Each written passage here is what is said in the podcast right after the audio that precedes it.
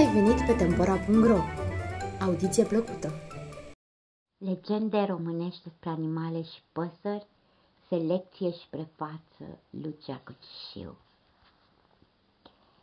Legenda cerbului Dumnezeu, după ce a făcut toate animalele și vietățile, a orânduit apoi fiecăruia felul de viață și locul unde să-și ducă traiul. A rânduit ca peștii să trăiască în ape, păsările să zboare prin aer, șerpii și alte jivine în pământ, urșii, lupii, cerbii și căprioarele în păduri și așa a dat fiecăruia locul de trai și felul de viață. Dintre toate animalele care trăiesc în pădure, cerbul, mai mândru și mai încrezut în el, ceru să fie mai marele pădurilor și munților. Dumnezeu primi să împlinească dorința cerbului, dar îi puse o singură condiție, și anume, e sigur că va putea să dobândească ascultarea celorlalte dobitoace? Cerbul, mândru, făgătui că da, el se simte în stare să se facă ascultat și iubit de supușii săi. Dumnezeu, văzând așa, a dat binecuvântarea cerbului și îl trimise să-și împlinească obligația. Cerbul, plin de recunoștință, mulțumi lui Dumnezeu și mai ceru ceva înainte de plecare. Cam cu sfială cei drept, dar ceru. Doamne, ca să fiu cunoscut de supușii mei, dă un semn după care să mă deosebesc de toți și să fiu văzut de la depărtare. Să-ți vopsesc blana roșu? propuse tot știutorul cerbului. Nu, doamne, aș vrea ceva mai frumos. Atunci să te fac bălțat cu alb și negru.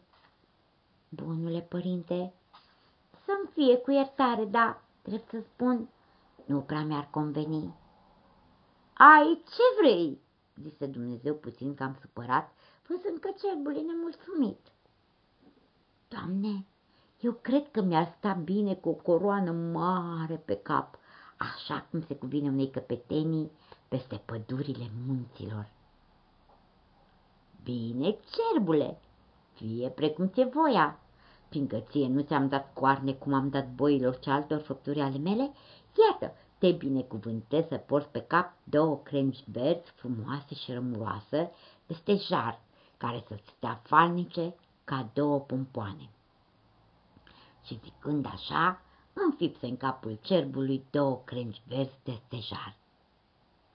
Cerbul mulțumi lui Dumnezeu pentru podoaba ce i-a dat și mărirea în care l-a blagoslovit și plecă să stăpânească pădurile.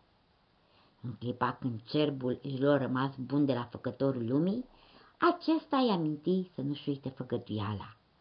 Și plecând cerbul la datoria lui, întări din nou făgăduiala ce făcuse lui Dumnezeu că va ști să fie la înălțimea misiunii ce i s-a încredințat. Dumnezeu, care știa tot ce are să se întâmple, urmărea cu priviri neîncăzătoare cum falnicul cerb o luă la goană spre împărăția tainică a pădurilor.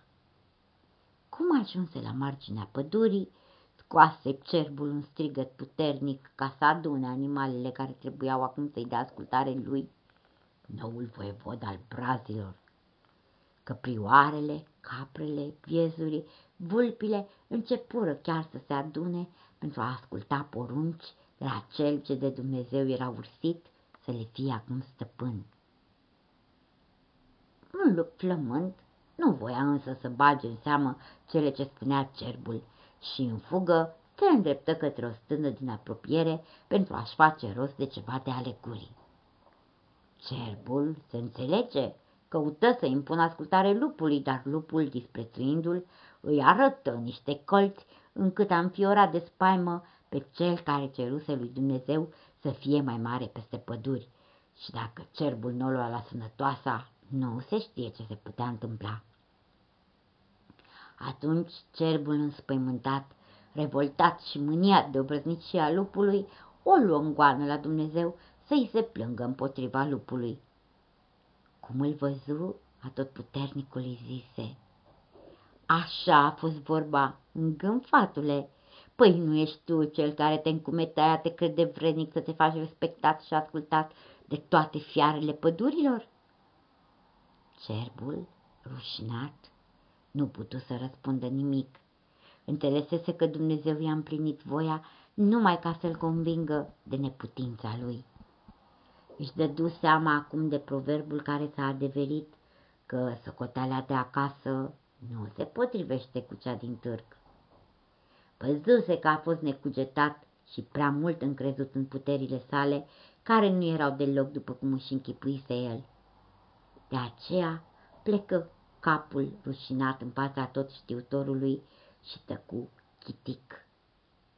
Dumnezeu voi să-l pedepsească pe cerb, pentru că s-a încumetat să ceară ceea ce nu-i se cuvenea și nu merita, însă îl lăsă în pace zicându-i, să rămâi folos precum ești și fricos cum mi te credeam.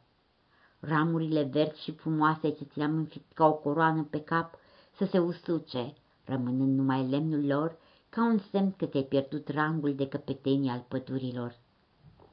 Și în adevăr, povestea spune că de atunci a rămas cerbul fălos, dar și amarnic de fricos, iar acele ramuri de stejar uscate i-au rămas pe cap până azi în chip de coarne. Cartea este publicată la editura Antea și poate fi achiziționată de pe site-ul editurii www.edituraantea.ro